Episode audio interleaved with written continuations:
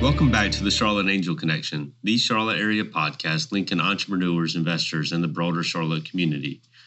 As you know, our goal here is to interview the individuals who are building, shaping, and influencing entrepreneurship in the Charlotte region so you can stay invested in Charlotte's growth. Today, we welcome back John Espy, co founder and CEO of Level. Um, as you heard last week, Level's had some fantastic success over the course of the last five years out of a pivot from a previous company called Reward Summit.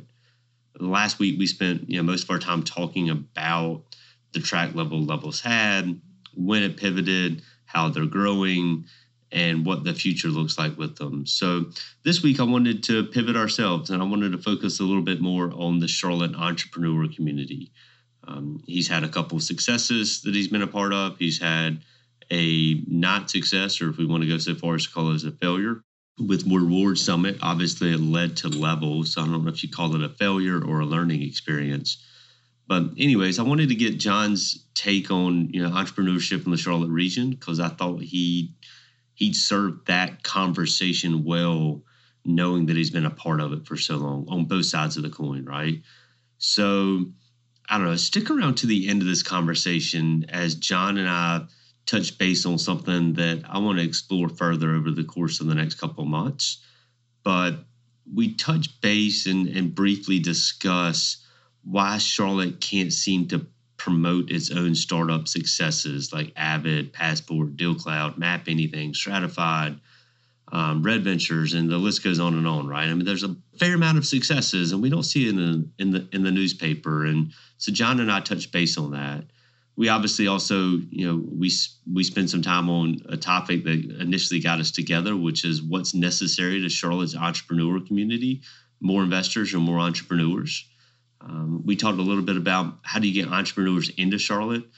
Do we need to import them, or can we can we attract them out of the banks or, or other large companies here? We talk a little bit about what's John's advice for for folks trying to to raise money or raise capital here in Charlotte. We talk about how a startup makes its way when we don't have a big research university like a you know Carolina or Duke or NC State. I mean UNCC is growing, but it's not there yet. We also don't have a medical university. So what does John think we have a, as a community to to promote for entrepreneurs and and the conversation goes on and on. So a really, really solid interview with John. Again, I think you'll get great perspective from him today and certainly hope that you enjoyed today's podcast. So, John, welcome back to the show. Certainly enjoyed the first part of our interview and excited to dig here into the second part as well. Thank you. I enjoyed it as well, William. So, in the first part, I mean, obviously we talked a lot about level, um, the success that you've had over the course of the last couple years.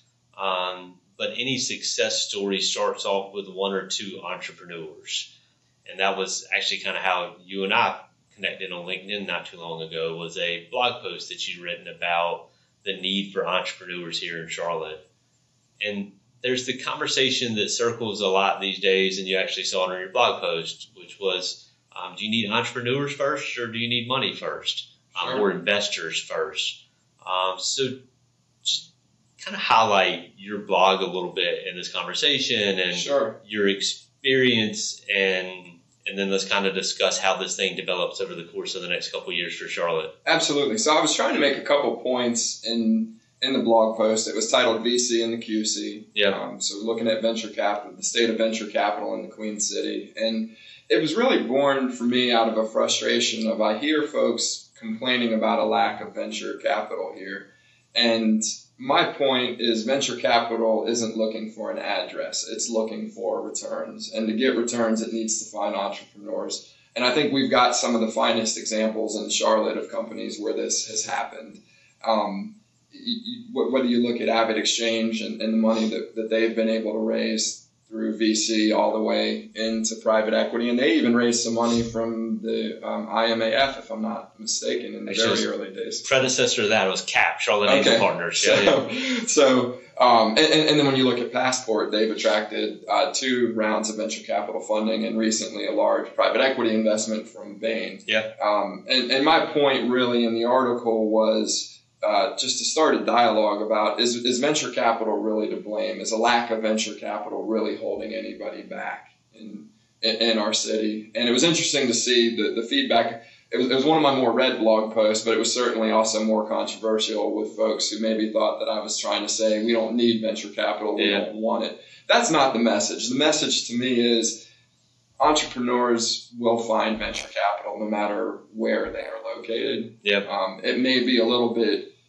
it, it may require a little bit more um, talent to get venture capital in a city like Charlotte than it might in another city. But my experience is the successful entrepreneurs are 10 to 100x better than the non-successful ones. And I don't, you know, I just don't know that there's anybody who's really on the edge where, hey, if they had been in an Austin or in a New York or in Palo Alto, that they would have raised the money. Yeah. Um, or they would have raised the money and still would have gone failure, right? Sure. Um, but how do you get so um, on the concept, right? I mean, everybody's we're still on the tail end of Amazon saying no. We're still getting over that. The startup scene over the course of the last five years has continued to grow. Some would say at a frustrating pace, but it's at least growing. Sure. How do you get more entrepreneurs here? And you ended that last podcast talking about, I think, something which is extremely relevant in this conversation, which is uh, the level of talent that we have downtown and Duke and Bank Sure. of America and a lot of these other companies. And there's some really smart people here, the really good ideas. How do you get those people out of the towers and into a startup? Sure, and, and, and that is the question ultimately to, to, to me. How do you how do you get those out? And I think one, one surefire way is a, a couple of massive success stories. If AvidXchange IPOs and you have 500 millionaires running around town and a handful of billionaires, and you've got all of and, and, and people see this very visibly, Yeah. then I, I think that that is that is the absolute best thing that could happen to convince somebody, hey, I'm ready to I'm ready to, to, to leave my, my cushy bank or energy job, my, my cushy office job. Um, and, and I came from DC where that happened very, very, um, in, a very meaningful way with AOL. Yeah. Um, everybody knew an AOL millionaire. Many people knew an AOL billionaire Yeah. and it isn't just the money that that that put that that type of big exit kicks out that makes things better. It's also just people start to gain a confidence that hey, this can be done here. But it's also you have all of these people who saw it happening from the inside. We saw it on a smaller scale. I mentioned my old the old company that I was the COO of, Amentra. There um, there are four or five companies like level that are out there that came from people who came out of that experience. One was just sold to Cap One a couple weeks ago, a machine learning company called Notch. Okay. Um, and then there's a couple government contracting firms. Same thing, I mentioned Ironworks, our competitor. There's three or four world beating companies that are out there right now. And again, that's on a much smaller scale. But the reality is, when you have that big success story, and I think that's what's lacking in Charlotte right now, is we can't point to one. We can point to Lending Tree, we can point to Yap. Those were successful exits, but they weren't the game changer that you might see Yeah. With a Facebook or with a Twitter or with with even an, an AOL. Frankly, I kid around. You a college basketball fan? I am. Um, so Krzyzewskiville, right? Yep. So eventually there's going to be a Praegerville here in Charlotte. Absolutely. Everybody's camping out in front of his house looking for when's that when's that IPO going to I happen, know. right? So no pressure. yeah, exactly. So uh, But but the good news is they aren't they aren't the only ones, right? We, Yeah. We've got Red Red Ventures is Yeah. certainly a homegrown, wonderful success story. And, and I and I honestly believe Passport and Map Anything, uh, Commerce Signals, there are some really great companies that are out there that could that you could see turning into that kind of exponential force multiplier. yeah, no, I mean if you if you hear the underground correctly and what some of those companies' valuations are, I mean we have a couple of others Mhm. soon to be quote unquote unicorns, right? Their valuations were such that the, the companies that invested in them the 10x are going to get to unicorn type status as well. So um, it's happening, but the do we need homegrown talent or do we need to import talent in the ter- in the views of 25 year old millennials starting companies? I, I think you need both. Um, I, I don't think it has to be one or the other, but if I were putting energy into this as an economic development official or as somebody with the city or somebody with the state, I I would try to do both. How do we foster our homegrown talent to do this? How do we get other folks to come here? We've got a lot of favorable things in Charlotte. The traffic is not as bad as say in Atlanta or DC that might be in your consideration set. The affordability is very good. The climate is very good, and there's an energy in this town. It, it's very it's very visible when folks come into this city. They're like, wow, I just there's a feeling in the air that I that you don't necessarily expect. Um, I think when you look at the entrepreneurs that you're trying to attract to come here, it, right now the advantage isn't hey we've got a great thriving VC community. Definitely. There are only so many cities that actually have that though. Mm-hmm. I think that what we do have is we've got a group of very large companies here that many successful entrepreneurs need to sell to to become successful. And if they can somehow figure out how to get access to those companies, whether it be talent pools, feedback, mentoring, or just sell them sell a deal, close a deal, and let and bring in this small company, this small machine learning company, and be their first customer. That's so meaningful to a company, and there there are efforts to do that. I think the Charlotte FinTech Hub yep. is a great example where community and city leaders and, and, and local uh, company leaders as well are trying to leverage the fact that hey every every um, fintech company in the world right now is trying to part is realizing that you have to partner with these banks. And we've got three or four that are very active in our community and in the fintech hub initiative. Absolutely. So how old were, were you when you started reward summit? I was geez, 36. Okay. So 36 year old had been part of a startup before you mm-hmm. were the ninth employee hired, but still kind of a bold move to go out and start your own company. Um, so you've got a few years of experience on the back end now. What do you say to a 36 year old um, John now about making that decision that leap? Because I mean, I would say I would tell myself to do it earlier. Now, in full disclosure, I, I also helped launch a smart grid company um, prior to Reward Summit. So in 2010, I, I didn't fill in that blank. That's fine. Actually, so I, so I had seen it done and came in as you know not just employee number nine, but literally let's start this. Let's go raise money. Um, so, so I, but I would even say you probably ought to do it sooner than that. Um, and not necessarily that you go start something without knowing what you're starting or having the tools that you need, but spend more time and energy early in the career learning those tools and seek that out rather than a $2,000 annual raise or a title. Those things don't matter in the long run. What really matters are building your skills, building your network, and that's network in all directions you need to build your network of people who fill in the gaps. Nobody's going to be good at everything. And, and so you, you can learn about those other things, but it's even better if you can find somebody that's actually good at them. Build a network of people who can help you out with funding at various stages. Build a network of attorneys. Build a network of, you know, there's there's all sorts of, um, all you know, all, all sorts of folks along the way that you're going to need to have by your side if you're going to be successful. And I wish I had focused more on that coming out of undergrad than I, than I probably did. Yeah. Um, and that's why it's not until I'm 36 that I finally break out and start my own thing, right? But there's no reason you can't do that a little bit, a little bit earlier. Yeah, but I mean, again, you talked about earlier in the mm-hmm. previous episode about, I mean, the experience that you'd accumulated over those 13 or 14 years were very beneficial in helping with the growth curve Absolutely. level. So, you know, starting at 35, 36 isn't necessarily a horrible thing because you built out some of that network effect, Absolutely. right? Now you didn't sit in the ivory tower and never never step outside of it. You were actively doing stuff in the community, meeting people and Absolutely. stuff like that, which was very helpful. So entrepreneurs in Charlotte will complain about capital. Mm-hmm. And you said it earlier that capital will find good entrepreneurs. So what advice or words of wisdom do you have for the young entrepreneur out there that needs capital and maybe hasn't built that network yet? How do they find it or how do they prepare themselves to get it? Well, and, and I think that was probably the point, uh, the, the overarching point of the blog post was the first step is quit making excuses. If if people aren't investing in you today, it's not because you're in Charlotte.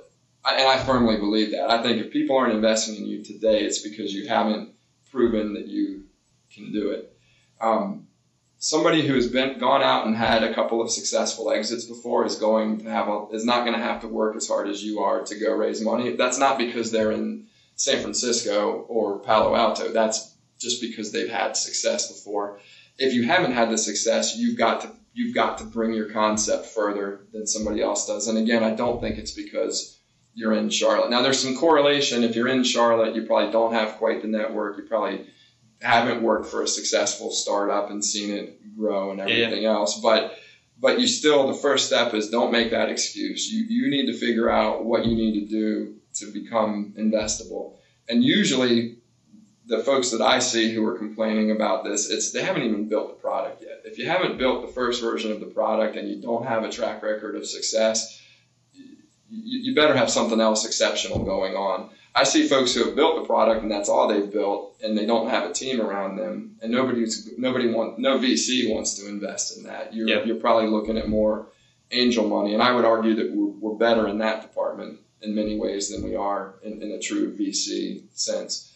Um, but I also think that people haven't spent enough time just going out and selling and getting in front of the customer. And, and these are all things that, for some reason, there seems to be this mythology that if you are out west or if you're in New York, people are going to be beating a path to your door just based on your idea. And it isn't about the idea. Not, you, again, if you've if you've had two successful exits, you, you probably can raise money without yeah. with nothing more than an idea. Well, it's because of the network effect, right? You yeah, got exactly. the network bill. Exactly. Um, bringing entrepreneurs to Charlotte or bringing them out of the, the towers, if you will, mm-hmm. um, are efforts that they both take a longer time period to develop. Um, you've got a nice view out here of Charlotte, mm-hmm. uh, out your window here as we sit downtown at your office. Um, there's also a little bit of money here in Charlotte mm-hmm. Um, that probably could be deployed differently than it is now. I mean, there's a bunch of bunch of people that made money in real estate uh, there's a bunch of people that made money in the banks. Um, those are two different ways of making money than through maybe venture angel growth company investing. Sure. What do you say to those people that might be curious in this space, but that aren't actively involved in it yet? Well, I think there's a lot to say. I think my experience with, with those folks through various networks where where I've been introduced to them is number one, when I've seen terms for myself or for others who were pitching to these folks, yeah. and, and the questions that get asked, it's very clear that they're novices. Yeah. Um, and it's no offense to anybody. When you when you're just starting out, you're not going to be great at it. But I think people need to recalibrate expectations. If, if you're looking for venture capital returns, you better be ready to take some venture capital risks. Yep. And too often I see I want a commercial real estate risk, but I want the venture capital premium, and that's not helping anybody. And I think if if we're going to go about and take the path, which I think is a valid path, but if we're going to take the path that says, you know what, there aren't enough entrepreneurs here to support the level of investment, but we need to educate our investors on this. I think there needs to be a mindset which is this takes generations, and not generations, human generations, yeah, but yeah. generations of businesses and somebody better be ready to set aside a pot of money that they're going to invest and say, hey, these aren't great entrepreneurs, but they're going to learn a lot and they're going to attract attention. And we probably aren't going to see any returns for the first or second or maybe even third generation. I, I think that's the kind of like a preemptive surge that just says, you know what, we're going to give some capital to this market and really try to jumpstart things that my suspicion is that that could be an, an, approach. But if it's trying to do it while we're making money on all of these, I think it's going to be hard because I would, back to my blog post, I just think the reality is there aren't enough entrepreneurs, and that's why you don't see venture venture capitals uh, capitalists setting up shop here. I think it'll change though. I yeah, do. Well, I mean that's the benefit of um, you go back to Praegerville, right? Mm-hmm. Yep. Um, it's my new term. when a successful company exits like that, yeah, I don't want to say you have a bunch of stupid money, yeah, um, but you have more free flowing money. Yeah. It's investing in some of those folks they're kind of throwing money at it and yeah. then it's not successful, but they throw money again because they still have a little bit of stupid money left. Sure. And now you've got those entrepreneurs that have learned their mistakes, right? Well, I, I look at it this way. It's, again, on a much, much smaller scale, what happened at Amentra and Ironworks and those being successful exits, not, not what we all think Avid's going to be by any stretch, but successful. Yeah. And, and people that, that would traditionally be investing in commercial real estate or or in hedge funds or mutual funds are they're they're they feel a lot more comfortable investing in something when they see somebody who has been successful. And I think you would probably see the same thing. I think to your point, there is a lot of money. There are a lot of successful people who have had success, whether it's as a doctor or a banker or, or whatever they've had. It may not be in a tech company, yeah. but if they see, oh, wow, Praeger's three top lieutenants just went and started this new payment processing startup. Yeah. They're going they're maybe going to be willing to take on a little bit more risk than if it's just, hey, there's this is three kids who were at UNC Charlotte and had a great idea and have some good mentors attached to them. No, that's a very valid point. Ex, uh, people ex- invest in experience or success a little bit easier than they'll invest in kind of a pass the hat opportunity, right? Yep. Yep. So a lot of people complain about Charlotte from a, um, I internal Charlotte. We don't have a research institute. Mm-hmm. We, uh, we're not a big research institution. UNC Charlotte's yep. growing that. It's certainly a um, challenge. We don't have a you know a, a, medical university. We don't have we don't have we don't have we don't yep. have we don't have we don't have right.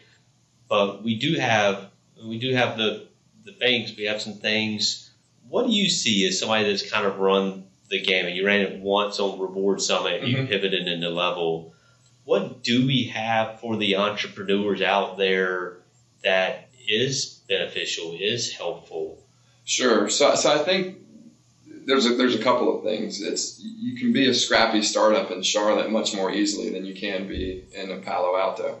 Um, if if and we just signed a new lease in San Francisco for, for our office because we've outgrown the old one. And I can tell you, we're going through the same process in Charlotte, and the price per square foot is an amazing difference. Yeah, a little bit of a discount. a little bit of a discount, and same same thing is going on in, in our Manhattan office. Yeah. And so, I, you know, don't discount the fact that you don't need to raise as much money because you, you, it's not as expensive. Yeah. We we also have access to a relatively affordable and relatively educated um, uh, labor pool. Now, is it enough for an HQ2 to feel comfortable coming in? I don't know. Uh, yeah. Uh, the reports I've read suggested it might not be. Yeah. Um, yeah. So you know, but but but not everybody is saying I need to come in and hire fifty thousand people over the next handful of years. So I think that those are big advantages to doing business in Charlotte, and for us, it's just a very very natural. We can hire plenty of talent here. We don't need to hire 50,000. We have maybe 100 employees who call Charlotte home, and we are nowhere near tapping out this market. And oh, yeah, we also have uh, all sorts of banks, insurance companies, energy companies, uh, software. Uh, AvidXchange is a client of ours. Passport is a client of ours. So, so there are some advantages. Now, you know, when it comes to research institute, when it comes to a medical university, those are very real challenges, and yep. those are hard to overcome. Um, I think when we when we pitch Charlotte, I think we're doing ourselves a disservice to try to pitch Charlotte against a San Francisco or even a DC or a Dallas. Those are ma- massive cities who have been established for a very long time. Um, we really probably need to be thinking the way that the Carolina Panthers do, right? Which is this is a region, and it isn't just about one city. Charlotte's great, Raleigh's great, Columbia's great. Yeah. Um, and, and, maybe then you start to be able to frame, okay, well, we do have research universities if we're thinking more about a corridor. And, and I can tell you, a lot of folks on the East Coast who don't do business on the West Coast or aren't in Silicon Valley act like Silicon Valley and San Francisco are the same thing. And the reality is, you try to get from one side of that yeah. corridor to the other, and, and you you know you'll wish you were driving to Raleigh from Charlotte. Yeah. Um, and so I you know that that doesn't. I mean, that may not be the answer. It may be that no, we need to be completely located in Raleigh because we need access to the research university. But that's there's only a, small, a limited number of startups that actually require a, a research university in their backyard to actually be successful. You mentioned that um, is one of the things I wanted to talk to you about. You've grown to 170 people, and again, they're not all here in Charlotte. Yep. But one of the other complaints that you hear a lot in the startup and maybe a little bit in the angel community is the talent pool Mhm. isn't there. You know, we don't have the talent here in the Charlotte I- I- area. Where, I mean, I think it's just people aren't finding it. Yeah, yeah. I, I think it's people don't know where to look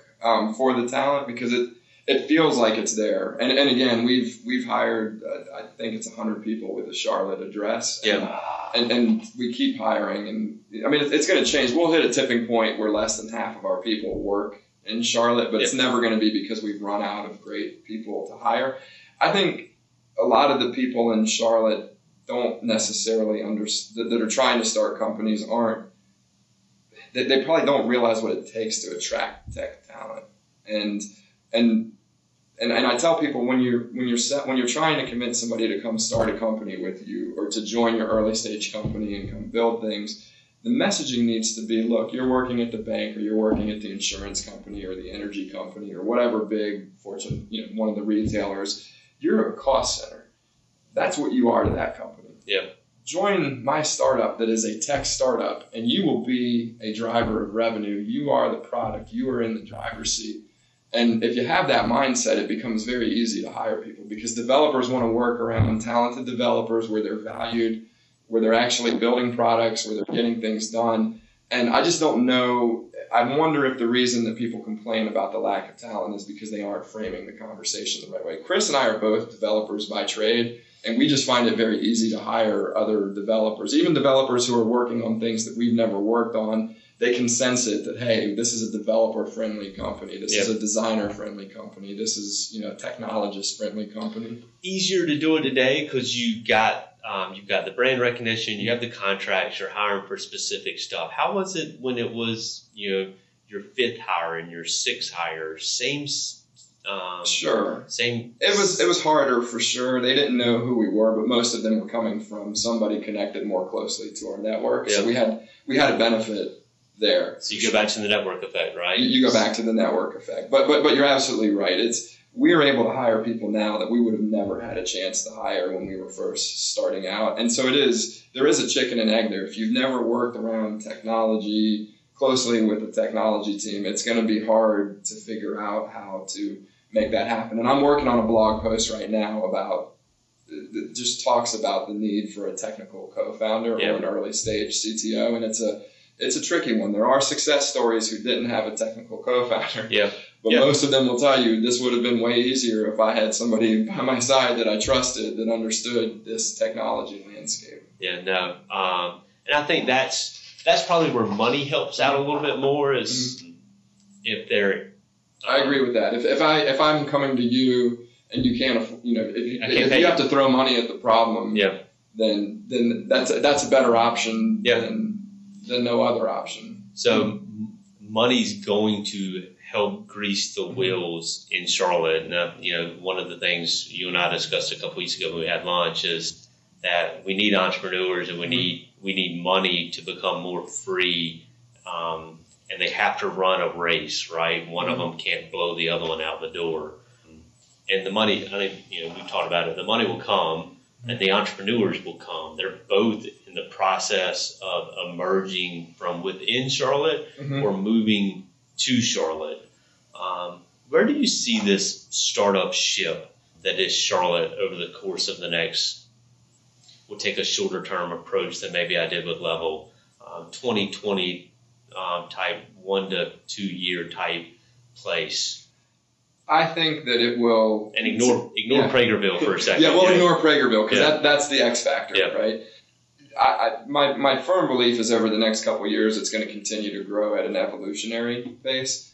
Um, I, I do think that is I, I think that there will be small pops as there are small continued small exits. So I talk about the big exits, how they create you know, they create revolutionary change. Um, but I think you'll continue to see smaller exits, which they do. Those will create small quantum leaps. Where oh, okay, I've got three people now who who were, were at you know successful X Y Z company and are now looking for their next thing. More people are going to take a bet, and so it'll grow faster. But I don't know that that's happening over the next two years. I think Yeah. when I look out two years, it'll continue to people will have to continue taking inspiration from the Map Anythings and the Payzers and the Deal Cloud, Brock D- Deal Cloud. Yeah, yeah, yeah. Deal Cloud's yeah. another great one. Yeah, yeah. Um, you know, it, they'll have to take the inspiration from that, and and and and we'll keep having things like Packard Place, and we'll keep having efforts like Charlotte Angel Fund, and we'll keep having effort, and they're all chipping away and making progress.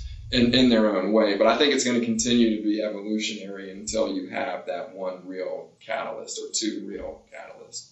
So, kind of as we wrap up here, um, I think one of the things that's helped, uh, this seems like it holds back, is we don't promote it as much, right? Mm-hmm. And we go back to the first conversation that we had. Um, sure levels kind of underground, MapAnything. There was a story when they raised money, but there's been nothing else. Passport kind our, of flew under the our radar. Our neighbor here, our neighbor here, Heels.com, one of yeah. the most successful e-commerce companies of all time, now owned by Aldo, and nobody yeah. knows who they are, right? Why can't we promote success here outside of the Panthers, Bank of America, and Duke?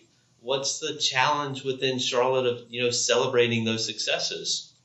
I, I don't really know the answer to that. To Why be not? honest, there's there's there's certain circles that do celebrate those, yeah. but they don't. They just aren't. It's hard, right? If you've got a top ten bank in the world, or top three bank, or top two bank, depending on how you count it in the yeah. country, it's hard to divert attention from that. When you've got a, a, a one of the most powerful energy companies in the world yeah. in your backyard, it's hard not to pay attention to those. You know, if you had a, it's hard to detect a planet outside of a a large star because it's just so overpowered by it. And, yeah. and maybe that's the reason that we don't lionize it but but it's why i'm bullish on like the big council and packard place and um, you know there's efforts that are trying to raise awareness. And again uh, they move at an evolutionary pace. It's i think all of that changes with Praegerville fair enough. We coined a new term here today. So um, awesome. Well i mean i think um, part of that you know, we've named some other ones, but part of that success story is where we sit today, which is level. So,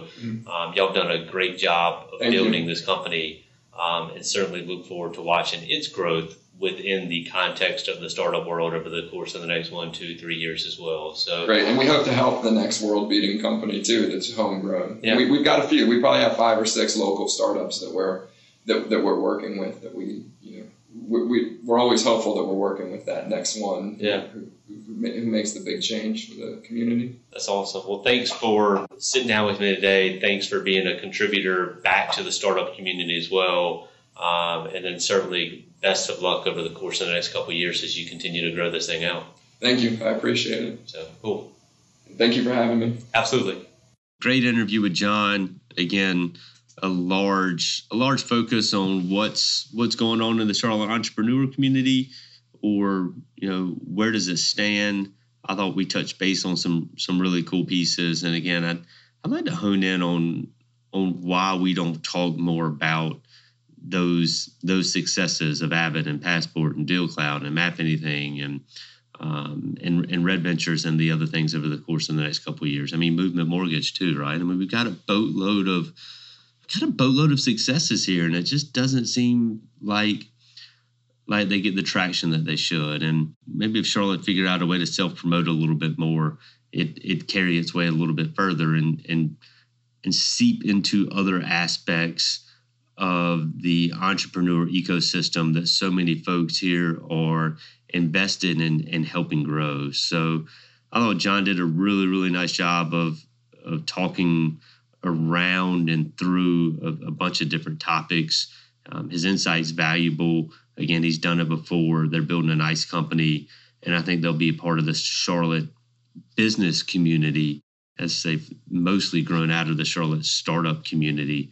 Um, they're becoming a a big factor in the Charlotte business community, and they will be a supporter and cheerleader of the Charlotte entrepreneur community for many, many, many years into the future. So, certainly, I hope you enjoyed today's podcast on the Charlotte Angel Connection.